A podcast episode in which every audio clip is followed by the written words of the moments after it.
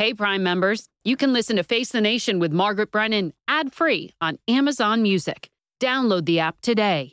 This spring, if you'd rather spend time enjoying your lawn instead of trying to keep it alive, there's good news. TruGreen is the easiest and most affordable way to get a beautiful lawn. All you have to do is water and mow, and they'll do the rest weed control, fertilization, aeration, and even some things you might not even think of. They'll do all of it, while you can do literally anything else. With TruGreen, you can have your lawn looking as good as a putting green. That's not hyperbole. TruGreen is the official lawn care treatment provider of the PGA Tour. TruGreen offers a satisfaction guarantee, and they have a verified best price promise, which guarantees you the lowest price with no compromise on quality. You do you. Let TruGreen do your lawn care. Visit trugreen.com to get the best lawn at the best price with the best people guaranteed. Angi's list is now Angie, and we've heard a lot of theories about why. I thought it was an eco move. Fewer words, less paper. No, it was so you could say it faster. No, it's to be more iconic. Must be a tech thing. But those aren't quite right. It's because now you can compare upfront prices, book a service instantly, and even get your project handled from start to finish. Sounds easy. It is, and it makes us so much more than just a list. Get started at Angi.com. That's A N G I, or download the app today. I'm Margaret Brennan in Washington, and this week on Face the Nation, devastating tornadoes in the South. And former President Trump takes his grievances public in his first big campaign rally of the year. More than a dozen tornadoes reportedly tore through parts of Mississippi and Alabama this weekend, leaving death and destruction along a 100 mile wide path. We'll have the latest. Last night, the former president rallied thousands of supporters in Waco, Texas, with his latest line of attack. The new weapon being used by out of control, unhinged Democrats to cheat on election is criminally investigating a candidate. As he and the rest of the political world await action from a Manhattan grand jury in the case related to alleged hush money payments to porn star Stormy Daniels. We'll have new information on that case and the bigger investigation going on in Washington, where a judge is compelling some key allies of Mr. Trump to testify before a grand jury. We'll also look at Mr. Trump's increasingly threatening tone and the growing concerns over violence related to his legal troubles. The twice impeached former president's rhetoric uh, is reckless, reprehensible, and irresponsible. It's dangerous and if he keeps it up, he's going to get someone killed. We'll talk with Texas Republican Congressman Tony Gonzalez about that and the new developments on border security.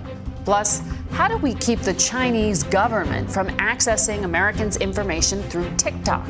Senate Intelligence Committee Chairman Mark Warner has a plan. We'll ask him about it. Biden administration National Security Council spokesman John Kirby will be with us following the repeated attacks by Iranian backed forces on U.S. troops in Syria.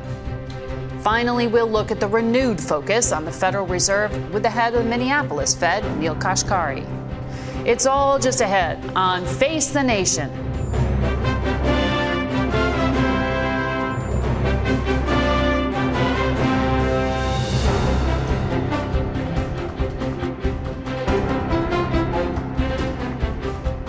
Good morning and welcome to Face the Nation. We've got a lot of news to get to today, but we want to start with the devastating tornadoes in the South that are likely to continue through the weekend. There have been at least 26 fatalities reported, all but one in Mississippi, plus there are dozens of injuries. One massive storm tore through several towns in the Mississippi Delta, an area that's among the poorest in the country. That tornado's path was reportedly a mile wide and it lasted for more than an hour. President Biden declared a state of emergency today in Mississippi and vowed to deliver federal assistance as quickly as possible to impacted areas. Department of Homeland Security Secretary Alejandro Mayorkas and FEMA Administrator Deanne Criswell will visit the area later today. And the National Weather Service is predicting more severe weather in the south later today. There are already reports this morning of a tornado touching down in Georgia. We find ourselves in somewhat the same position as we did last Sunday, waiting for developments in the Manhattan case against former President Trump. Last weekend, he said he would be arrested this past Tuesday. He was not, at least not yet. Saturday, Mr. Trump put out a social media post and later told reporters that the case had been dropped. That's not true. A source within the DA's office tells us that grand jury proceedings are still ongoing. Our Robert Costa has been covering this story, and he joins us now. It's good to have you here, Bob. Um, I know we're going to have a lot of details on the Manhattan case, but you've got new information about the federal case against the president and his allies. This is the one led by special counsel Jack Smith. It's a dual investigation. So let's start with the part regarding January 6th itself. What have you learned? Good to be with you, Margaret. Based on our reporting, the special counsel is tightening his investigation around former President Trump when it comes to January 6, now compelling some of his top aides and allies to testify under oath about their private conversations with Trump. That means there's no privilege, no executive privilege they can cite to try to block any kind of testimony on those issues. We know the special counsel is looking into a possible conspiracy case against Trump and people around him about trying to block the congressional proceedings on January 6th. We're going to potentially hear now from Mark Meadows Robert O'Brien, the former national security advisor, John Ratcliffe, the former director of national intelligence. And sources who are close to the grand jury also tell CBS News that they're being asked, witnesses, about what kind of national security levers Trump was asking about in those final days. That's significant. Highly um, significant. And on the classified documents, the, the, documents the former president was not handling properly, um, there was also a key decision by a judge this week. What impact will it have? It's so rare for a judge to say to a lawyer, you now have to testify about your client in a criminal case. Well, that happened in this classified records investigation of Trump being conducted by the special counsel. Two investigations at once. Evan Corcoran, Trump's lawyer in this case, now being told to come in, and he did come in for hours on Friday. And he didn't just talk about his broad view, he had to share audio files, notes, details about all of his conversations with Trump about how Trump handled those federal requests about classified documents. Think back to the Mar-a-Lago FBI search last summer. Corcoran was pressed about what was Trump doing at that intense time, and that really gives the prosecutors a prism into what really happened. So all of these legal developments are coming up against the rush towards the presidential race, um, and of course, former President Trump is running again. Um, when he spoke last night in Waco, Texas. The former president didn't mention that Manhattan district attorney case, which was surprising to some because of the social media post that he had made showing himself with a baseball bat next to the DA's picture, uh, warning of death and destruction if he is prosecuted. Does this kind of rhetoric impact at all how the party thinks of him? Is it helping him? Is it hurting him politically? It depends on which part of the Republican Party you're asking the question to. Donors are alarmed. They see a possible indictment in New York. They see a possible obstruction case being mounted against Trump on the classified documents front. But when you look at his core supporters in the Republican Party, they are rallying to him in many respects, fueled by his grievances, these rallies. And Trump's allies tell CBS that he believes he's newly confident now that he can push back the threat of Florida Governor Ron DeSantis and try to solidify his coalition inside the GOP at this early stage. It's going to be a long race. Bob, thank you very much for laying all of this out. And we're joined now by Texas Republican Congressman Tony Gonzalez. It's great to have you here, Congressman, in person. Yes, thank you for having me. I want to start on, on, the conversation we're just having here because this is your home state of Texas, where the former president spoke last night. When he walked on stage, um, he played a recording made by some of those who are being prosecuted for attacking the Capitol on January 6th. Uh, he also had footage seeming to glorify the attack that day. He's calling for protest. He said things like death and destruction if he's indicted. I know you've supported him in the past. Do you support statements like this? Look, January 6th was a terrible day. We have to make sure that never happens again. I certainly was here at the Capitol, uh, keeping keeping folks from from getting onto the House floor. But it was great to have President Trump back in Texas, and it, it was a reminder that Trump's policies, President Trump's policies, worked. And right now we're we're in a in a time mm-hmm. where Biden Biden is failing us. And so, you know, I, I I welcome any serious presidential candidate to come to Texas, see it firsthand. In particular, come see the border. So you had endorsed the former president back in November 2022. Do I understand what you just said means you are also open to other candidates? So I haven't met with President Trump yet. I look forward to meeting with President Trump. But uh, right now, I'm focused on securing this border, yeah. and I think that's a, a key part to it. I just want to button this up because um, I hear what you're saying in terms of policy and substance, but what the former president was talking about was not policy or substance. Don't you see some danger from, from lionizing those who are being prosecuted for breaking the law yeah. uh, and attacking the place where you and other lawmakers work? Yeah. I mean, isn't that part of it something that must give you pause? The, the, rhetoric is absolutely out of control on both sides, on all sides. But I, would also see, you know, I see uh, President Trump uh, honestly being attacked, being demonized on all these different fronts. You know, things that are happening to him uh, in regards to the classified documentation, sim- similar things happen to President Biden. You don't see those things. I think a lot of people are done with the, the political rhetoric. They want solutions. And whichever presidential candidate is going to bring real solutions to their lives is going to get their vote so I, I hear that you still support him. Um, it's interesting because you are such an independent voice within the Republican Party. I mean, you've stood apart from your party in a number of things on this program. You've sure. taken stands. You supported expansion of background checks. The Texas GOP censored you because of your support for gay marriage, a bold vote. Um, other things regarding immigration. But this is a line that you feel you can't cross when it comes to criticizing what the former president did with lionizing January 6th attackers? Well, I spent 20 years in the, in the Navy. I'm a retired Navy Master Chief. I'm always going to fight for what I believe is right. And what I see right now is people are fed up with the environment that is happening. They're fed up with the rhetoric. They're tired of inflation. They're tired of the border crisis. Yeah. They're tired of the national security sure. policy. And they want real action. And whoever delivers that for them is going to get their vote, whether it's President Trump or, or anyone else. So I think that's the part people are missing out on including those who attacked law enforcement as they did on that day, that that part has to bother you. Look, January 6th should never have happened, and those that are uh, that that uh, have found uh, uh wrong for doing that, they need to be held to this, uh, the highest standard. I absolutely well, agree. They were singing that. last night as the walk-on song for the former president of the United States. 17 of the 20 inmates held in that jail were, were uh, accused of assaulting law enforcement. Yeah, look, there, that's a walk-on. There is there is no room for anyone that assaults law enforcement, right? Similar to what happened in, in Oregon or, or anywhere else throughout our country,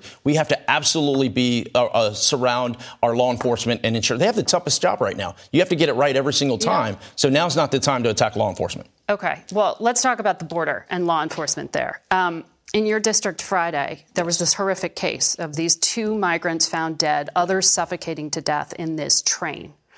Um, Secretary Mayorkas blames smugglers. Do you have any idea where these migrants were coming from and how they passed undetected? Yeah, Margaret, sadly, this isn't a new issue for any of us that live in Texas's 23rd district. So Knippa happens all the time. Hondo is another city where this happens regular. Uvalde, Eagle Pass. This has been ongoing for a couple years now. Just last week, just last week in Ozona, Texas, small little town out in West Texas, yeah. there was a smuggler that came through town and killed, uh, killed a, a woman, a grandmother and her granddaughter. So every day someone is dying. So what's the bipartisan effort?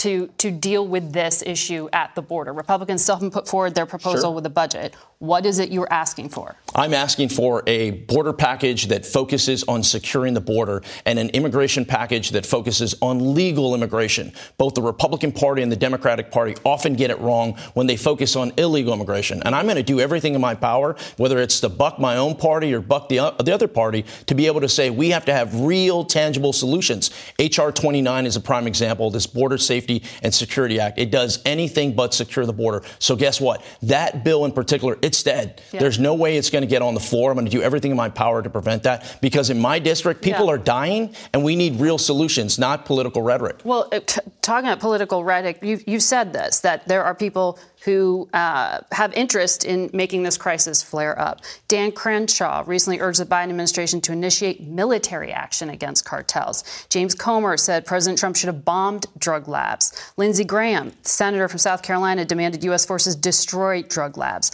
None of that sounds serious.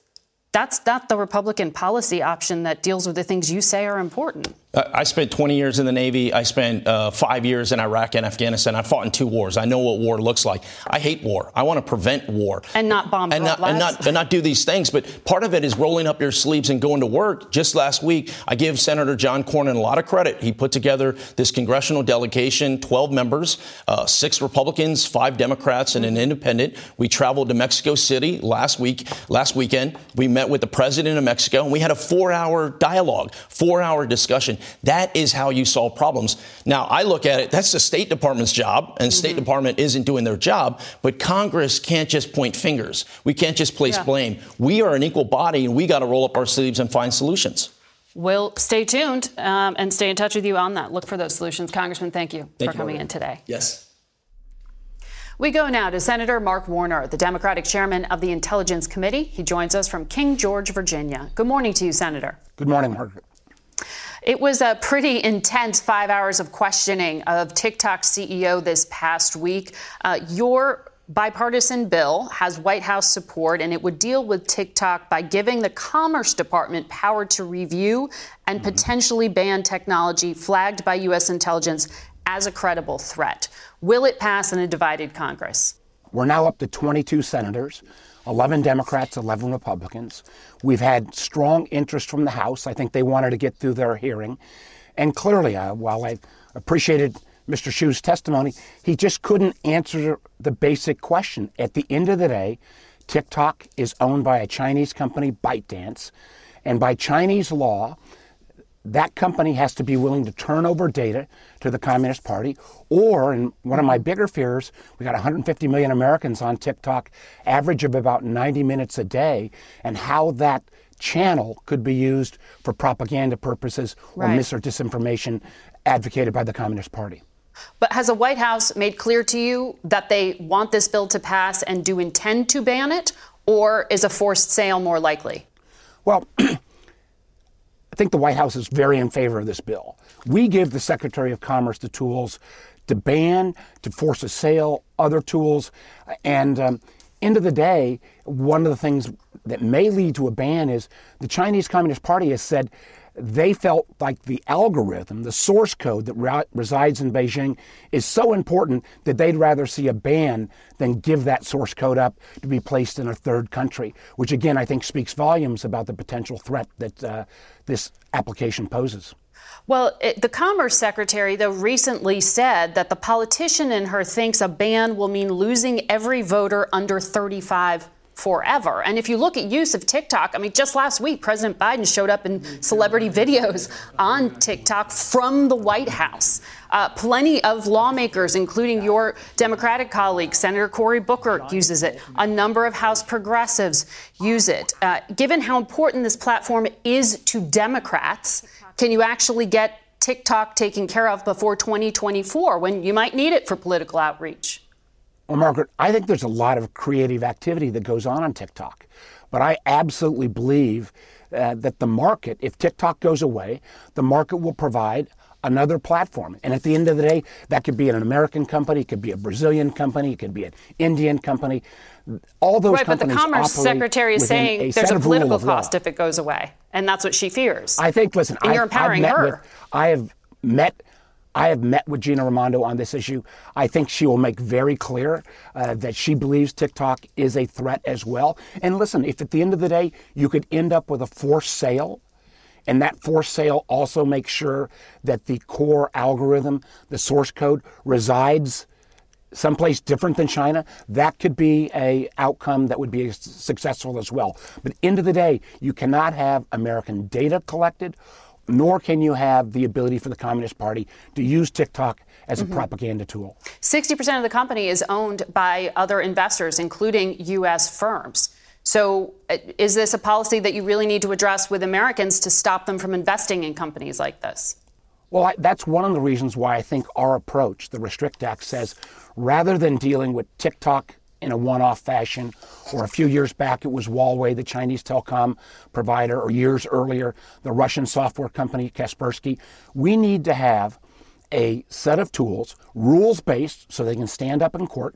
TikTok would still get its day in court, even under our law, that says if mm-hmm. there's a foreign technology, from a place like China and Russia, and it poses a national security threat.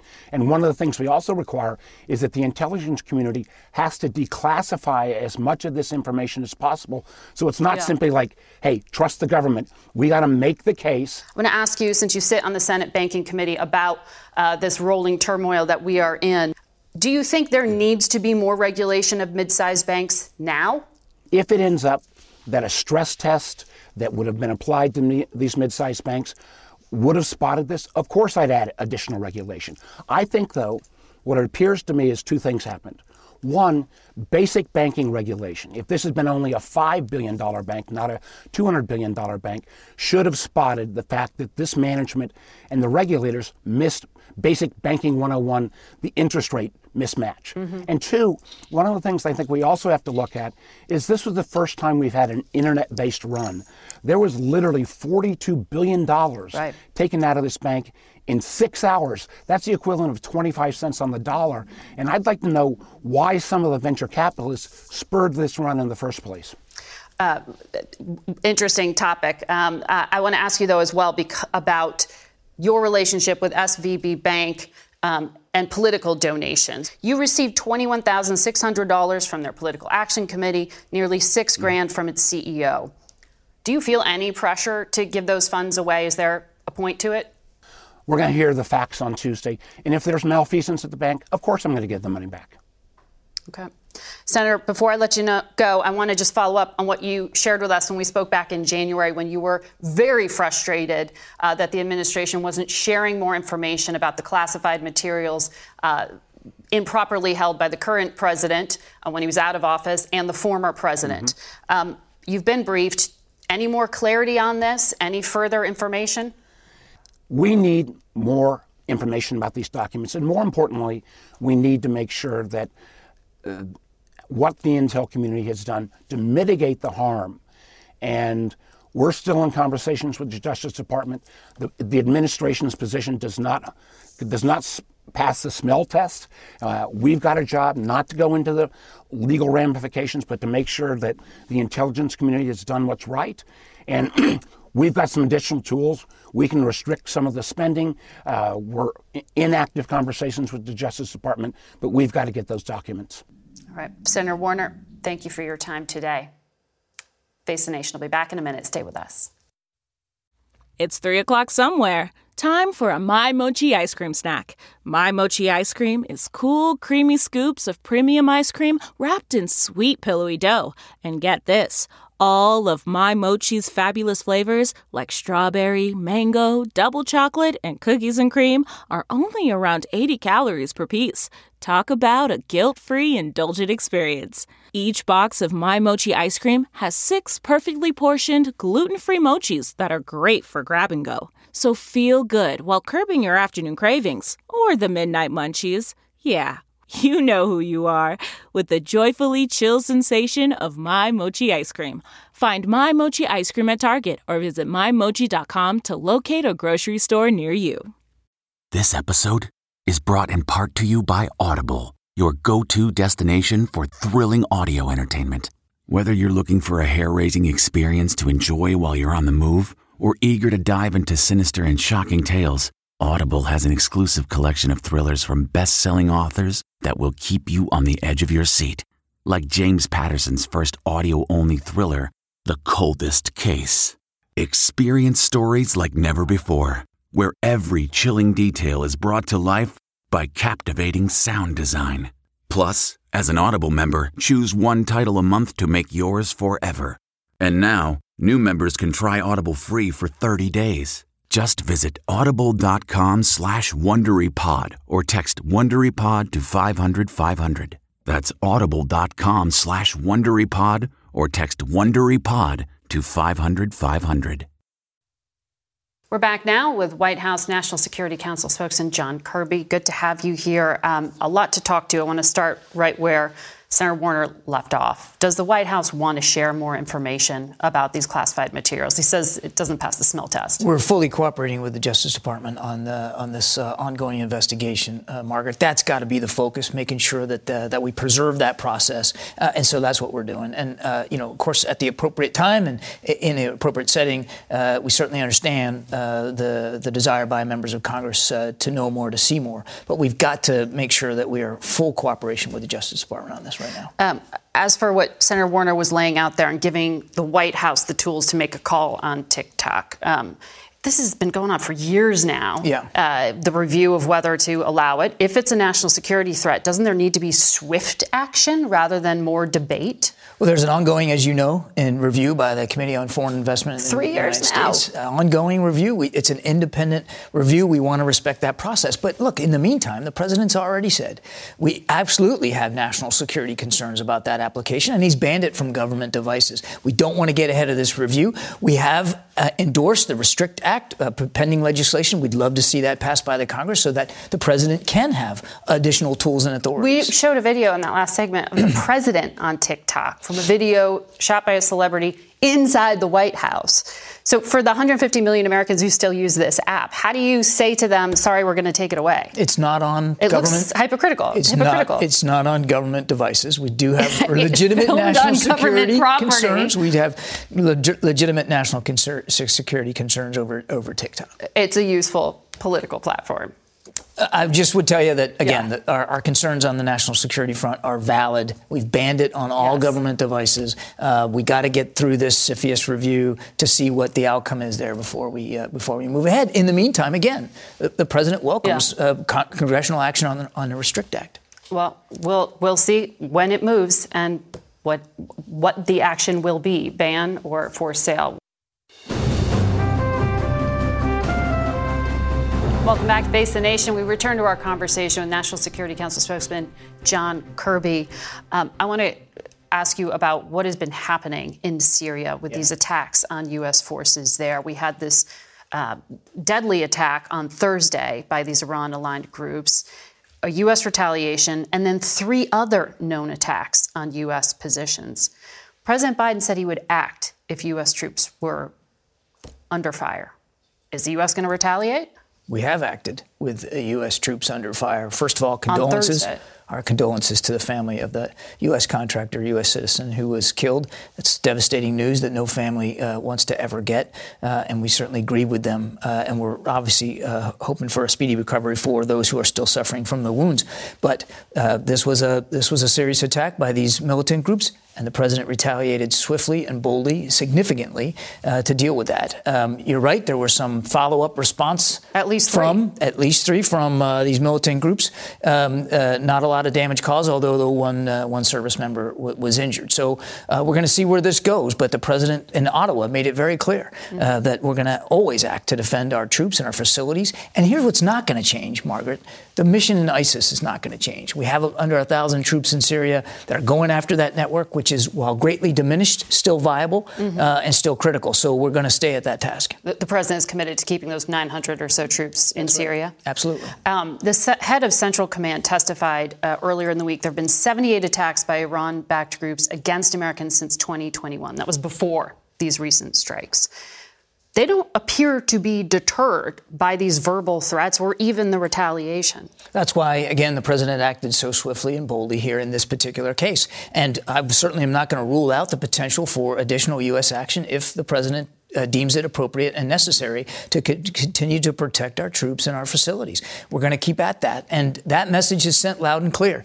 Now, again, the, these Iran backed militant groups, that they're going to have decisions that they're going to have to make. They need to know. And we demonstrated it here this week that the United States will always act decisively uh, to protect our people. Uh, but to cause American fatality, did this Iran Iranian backed group know that parts of the radar defense system were not fully operational at the time they carried out that drone attack. We've seen no indication that they that they had that kind of an, uh, that kind of knowledge. And in the past, uh, on some of these other attacks, I mean, they have used similar capabilities to go after uh, our troops and our facilities there in Syria. So there's no indication that they would have had knowledge of that. Uh, Vladimir Putin said yesterday that Russia struck a deal with Belarus to station tactical nuclear weapons on its territories by July 1st. And then by about April 3rd, he says they're transferring ballistic missile systems and beginning training.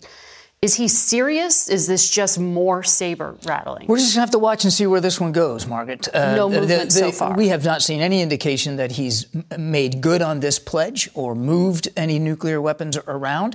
Uh, we've in, sec- in fact seen no indication that he has any intention to use nuclear weapons period inside Ukraine. Obviously, uh, we would agree that no nuclear war should be fought. No nuclear war could be uh, could be won. Clearly, that would cross uh, cross a major threshold. I would also tell you that as we monitor this, and we monitor it every day, you have to with the rhetoric coming out of Moscow and with rhetoric that's been coming out since the beginning of the war, mm-hmm. Uh, that we've seen no nothing that would cause us to change our own strategic deterrent posture.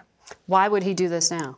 Uh, you'd have to ask Mr. Putin. I, I can't uh, speak to that. I think uh, in some of the Russian media reports, they, they linked it to claims that the, the United Kingdom was going to provide depleted uranium rounds. There is no radioactive threat from depleted uranium rounds. They're common on the battlefield. Even Russia uses uh, mm-hmm. similar rounds. Uh, so if that is in fact the justification, it's a stake through a straw man. There's, there's no radioactivity uh, concerns with that. Uh, here in the United States, Taiwan's president is scheduled to begin a visit uh, later this week in New York and then next week out in California.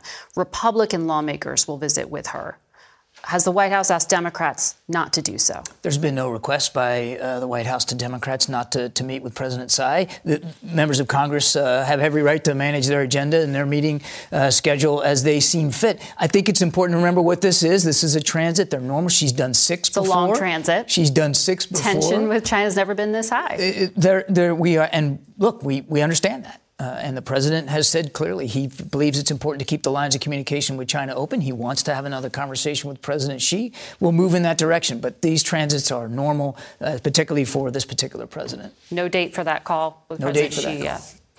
Thank you so much for joining us here. We'll be right back. Okay, it's time to commit. 2024 is the year for prioritizing yourself. Begin your new smile journey with Byte, and you could start seeing results in just two to three weeks. Just order your at home impression kit today for only $14.95 at Byte.com. Byte clear aligners are doctor directed and delivered to your door. Treatment costs thousands less than braces. Plus, they offer financing options, accept eligible insurance, and you can pay with your HSA FSA. Get 80% off your impression kit when you use code WONDERY at Byte.com. That's B-Y-T-E dot com. Start your confidence journey today with Byte. the comfort of your favorite seat is now your comfy car selling command center, thanks to Carvana. It doesn't get any better than this. Your favorite seat's the best spot in the house. Make it even better by entering your license plate or VIN and getting a real offer in minutes. There really is no place like home. And speaking of home, Carvana will pick up your car from yours after you finalize your offer. Visit Carvana.com or download the app and sell your car from your comfy place. We now return to former President Trump's legal problems in that Manhattan case being prosecuted by District Attorney Alvin Bragg. We're joined once again by our Robert Costa and joining us remotely, our CBS News legal analyst Rikki Kleiman, along with former New York City Police Commissioner Bill Bratton, who also happens to be Rikki's husband, in full disclosure. they are both in Naples, Florida, and we're so glad that they can join us together um, because I do want to start on the legal and security aspects of this case. Uh, Rikki, last night, the former president told reporters he thinks the case against him has been dropped. We've seen no evidence to back that up. What is reality about what to expect in, in the coming days from this grand jury? From all of the information that we have, the grand jury is set to meet as usual on Monday. The grand jury usually sits Monday, Wednesday, and Thursday. We do not know if they are done with their evidence yet, but when they finish, we assume that Alvin Bragg's office will come to them with a draft indictment, at which point he will put forward the charges that he intends to prosecute. The district attorney or his people are excused from the room. The grand jurors deliberate. It takes a vote of 12 out of 23 grand jurors to return an indictment. It could happen as early as this week. It could happen. Um, Commissioner, the, the Manhattan District Attorney in the past few days has already received threats. Um, the former president, but besides the rhetoric uh, that he has um, issued, reposting images of himself with a baseball bat. Um, he's vowed death and destruction. We also had this example of a white powder being sent to the office of the district attorney. Can you just give us a, a snapshot of the threat level right now? Well, as you might expect, the uh, threats that uh, are being made by the former president, which are unfortunate, uh, law enforcement officials will be responding accordingly in the sense of ramping up security, certainly around the district attorney and others affiliated with this case. The district attorney uh, is normally provided New York City police protection. That protection has, in fact, been expanded.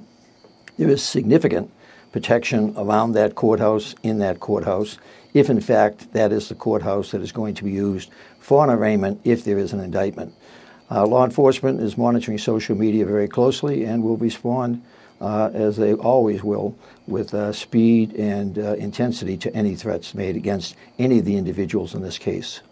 If there is an indictment, uh, Commissioner, how can you walk us through what an arrest of a former president looks like? I mean, this seems unprecedented. Will anyone even be handcuffing him, for example? Uh, if the handcuffs, uh, the president's going to have to bring them himself. I don't imagine that the uh, court officials uh, will require handcuffs be placed on the uh, former president. That's a policy decision. Uh, it's thought that the president would like to have that photo, but I don't think the officials in New York are going to provide that opportunity. If there's an indictment or indictments, the president will be required to surrender someplace in Manhattan at one of the courthouses where he would be uh, basically uh, fingerprinted electronically, photographed, and uh, basically given a booking number, if you will, at which time he would then be taken before a judge to be arraigned on the charges contained in the indictment.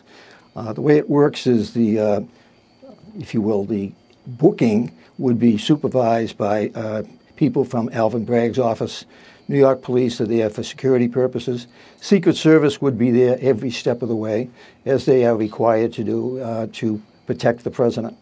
So uh, the process is being negotiated as to where and how it will be done.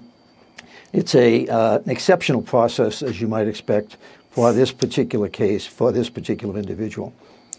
Exceptional is, is certainly the word. Um, Rikki, you know, past Manhattan district attorneys have chosen not to move forward with this case. There have been questions about uh, the legal theory that part of it, at least, is based on. Um, if the indictment happens, do we know what the charges would be and what is the likelihood it goes to trial? We do not yet know what the charges will be, but we certainly have a very good idea of what some of them will be. And we have that idea not only because of Michael Cohen speaking uh, outside to the press uh, after he has testified, but we also know that uh, the district attorney's office has spoken with Stormy Daniels.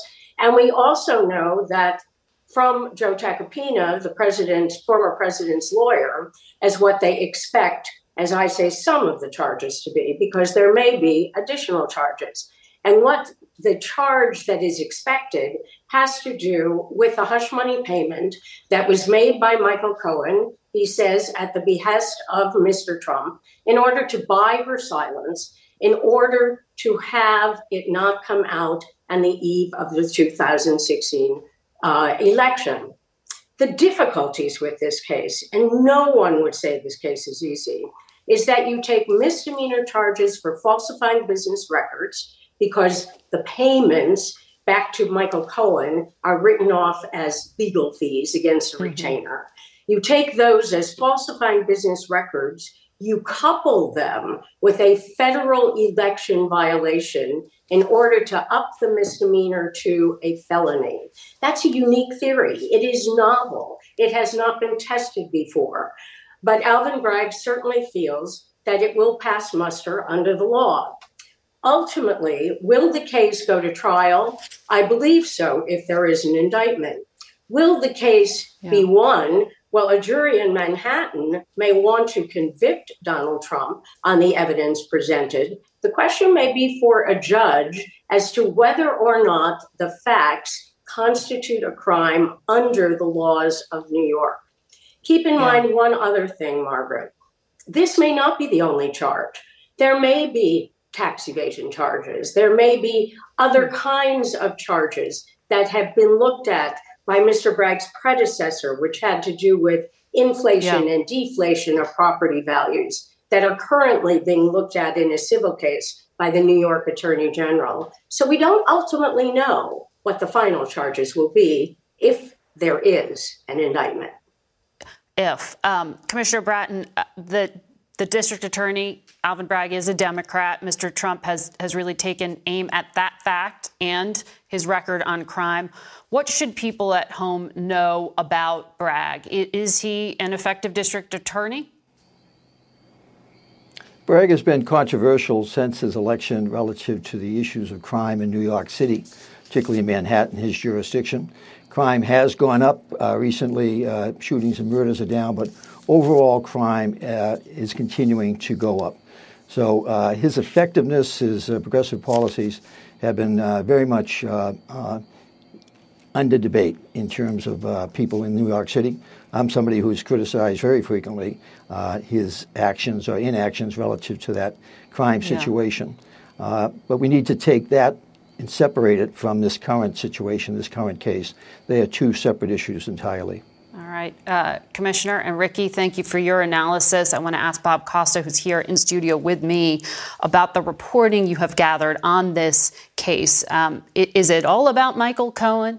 It is not all about Michael Cohen. After being outside the Manhattan criminal court all week, it's clear, based on our conversations with sources, that the district attorney has documents in his possession that would be central to any case he eventually decides to mount, should it move in that direction. That it's not just about Michael Cohen's testimony. So often we hear about this case mm-hmm. and we hear Michael Cohen's testimony would be the keystone for any sort of prosecution. It would certainly be critical, but not the only component. Do you, we have any details about what might be in those records? To build on Rikki's point, we are hearing there are business records, emails, financial records that the district attorney has compiled. That this is not just about bringing in Michael Cohen and Bob Costello. Though we do wonder at this point who else is going to come in this week potentially. We spoke to Bob Costello, the final witness potentially last night, and he told CBS News he does not expect to be called this week. All right, Bob Costa. We'll continue to follow this story, and we'll be right back. Man, that sunset is gorgeous. Grill, patio, sunset. Hard to get better than that. Unless you're browsing Carvana's inventory while you soak it all in. Oh, burger time. So sit back, get comfortable. Carvana's got thousands of cars under $20,000 just waiting for you. I could stay here forever. Carvana, where car buying meets comfort, meets convenience. Download the app or visit Carvana.com today. CarMax is putting peace of mind back in car shopping by putting you in the driver's seat to find a ride that's right for you. Because at CarMax, we believe you shouldn't just settle for a car, you should love your car. That's why every car we sell is CarMax certified quality so you can be sure with upfront pricing that's the same for every customer. So don't settle. Find love at first drive and start shopping now at CarMax.com. CarMax, the way car buying should be. We go now to the president of the Federal Reserve Bank of Minneapolis, Neel Kashkari, who joins us this morning from Minnesota. Good morning to you. Good morning, Margaret. Um, how stable is the U.S. banking system right now from your perspective? And are you confident that the risk level we saw out in California and in New York with these failed banks doesn't exist elsewhere in the country? The banking system is resilient and it's sound. The banking system has a strong capital position and a lot of liquidity and has the full support of the Federal Reserve and other regulators standing behind it. Now, I'm not saying that all of the stresses are behind us. I expect this process will take some time, but fundamentally, the banking system is sound. This process, what do you mean by that? Well, when when uh, tensions flare up in the banking system and stresses emerge, uh, we often hope that they will be resolved very, very quickly. Sometimes it takes longer for all the stresses to work their way out of the system. So we know that there are other banks that have some uh, exposure to long-dated Treasury bonds who have some uh, duration risk, as they call it, on their books. We also know that commercial real estate, there are a lot of commercial real estate assets in the banking sector, and there are some losses that will probably work its way through the banking sector. So that process will take time to fully become clear. But fundamentally, uh, the banking system has a lot of capital to be able to withstand those pressures. And you mentioned commercial real estate because so many of these mid sized banks are lenders in that space. So that could impact construction. In other words, this could have a real impact on the economy. Does it tip us towards recession? Well, it definitely brings us closer. Right now, what's unclear for us is how much of these banking stresses are leading to a widespread credit crunch. And then that credit crunch, you're right, just as you said, would then slow down the economy. This is something we are monitoring very, very closely. Now, on one hand, such uh, strains could then bring down inflation. So we have to do less work with the federal funds rate to bring the economy into balance. But right now, it's unclear how much of an imprint these banking stresses are going to have on the economy. But it's something to watch very carefully, and that's what we're focused on. And, and Chairman Powell said as much uh, this past week uh, at the Federal Reserve that that tightening in credit might be doing your work for you in terms of slowing down the economy. Does that mean it would make Neel Kashkari uh, hit the brake on rate hikes at your next meeting? Well, we have to see. You know, right now the stresses are only a couple weeks old. There are some concerning signs. The positive sign is uh, deposit outflows seem to have slowed down. Uh, some confidence is being restored among smaller and regional banks. Uh, at the same time, we've seen the capital markets have largely been closed for the past two weeks. Yeah. If those capital markets remain closed because borrowers and lenders remain nervous, then that would tell me, okay, this is probably going to have a bigger imprint on the economy. So it's too soon to make any forecasts about the next interest rate meeting that we have, the next FOMC meeting, but these are the factors that I'm going to be most focused on. You know, when it comes to confidence among Americans in the system right now, CBS News just recently did a poll, and only 15% of people polled by us said they had a lot of confidence um, in the Federal Reserve's ability to manage these bank issues. Why should the public trust the Fed now when this risk to banks was missed out in San Francisco, in New York, and when the Fed was late to the game on catching up with inflation? You know, the COVID pan- pandemic has thrown some curveballs at us that none of us have experienced in any of our lifetimes. And it has taken us time to catch up and figure out exactly where the economy is headed. The interest rate risk that brought down Silicon Valley Bank is something that we've all been very focused on. We've been communicating it to banks all across the country for the last couple of years that interest rates are going up. And most banks have done a much better job of managing their risks in advance of those uh, interest rates going up. And so uh, there's still uncertainty in the economy. There are still stresses. Mm-hmm. You have a group of people at the Federal Reserve who are totally committed to our mandates, to committed to achieving the public service responsibilities that we have, and we are going to continue to let the data and the evidence guide us. And that is the best reassurance that I can give: is that a lot of a group of people are nonpartisan, focused on doing their very best on behalf of the American economy and American households. Well, we're about to see the first hearing on Capitol Hill this week about what just happened. Um, but there were flashing warning, site, uh, warning signs out there um, at SVB Bank, the Silicon Valley Bank, in the months leading up to its failure. On this program, just earlier today, Senator Warner of Virginia, who's on the banking committee, said the regulators missed basic banking 101, the interest rate mismatch. How could that risk have been so missed by the regulators at the Federal Reserve in Washington and in San Francisco? Well, I don't know any specifics about the SVB case because they're not regulated by the Minneapolis Fed. And I know Vice Chair Barr is conducting a rigorous review to understand exactly what happened. It has been publicly reported that the Federal Reserve did take action specific to SVB to get them to address these exposures. I don't know more than that. And I'm looking forward to Michael Barr's review and his findings, which we're all going to take very seriously. I can tell you at the Minneapolis Fed, we have conversations with our bank supervisors and then with the banks about these risks all the time. Uh, doesn't mean that we're not going to make mistakes, doesn't mean that we are perfect, but I know across the Federal Reserve that bank supervisors have been focused on these very exposures since before the interest rate increases even began uh, last year well, just on this program last week, Senator Warren says she doesn't have confidence in Mary Daly, the San Francisco Fed president. Do you? I do. I know Mary Daly exceptionally well. I've worked closely with her for the last several years. She's an outstanding public servant, committed to helping all of us fulfill our mission for the public. Nonetheless, we have to look at the findings that Vice Chair Barr comes out with, take those findings very seriously, and potentially make changes based on those findings. But I know Yeah. that Mary Daly and all of my colleagues at the Federal Reserve are doing our very best. So you have experience in banking crises from your work back uh, in with TARP, the rescue program in, in 2008. I wonder um, what you think now. Do you think there needs to be more regulation? Should uh, deposit insurance on accounts above $250,000 be raised?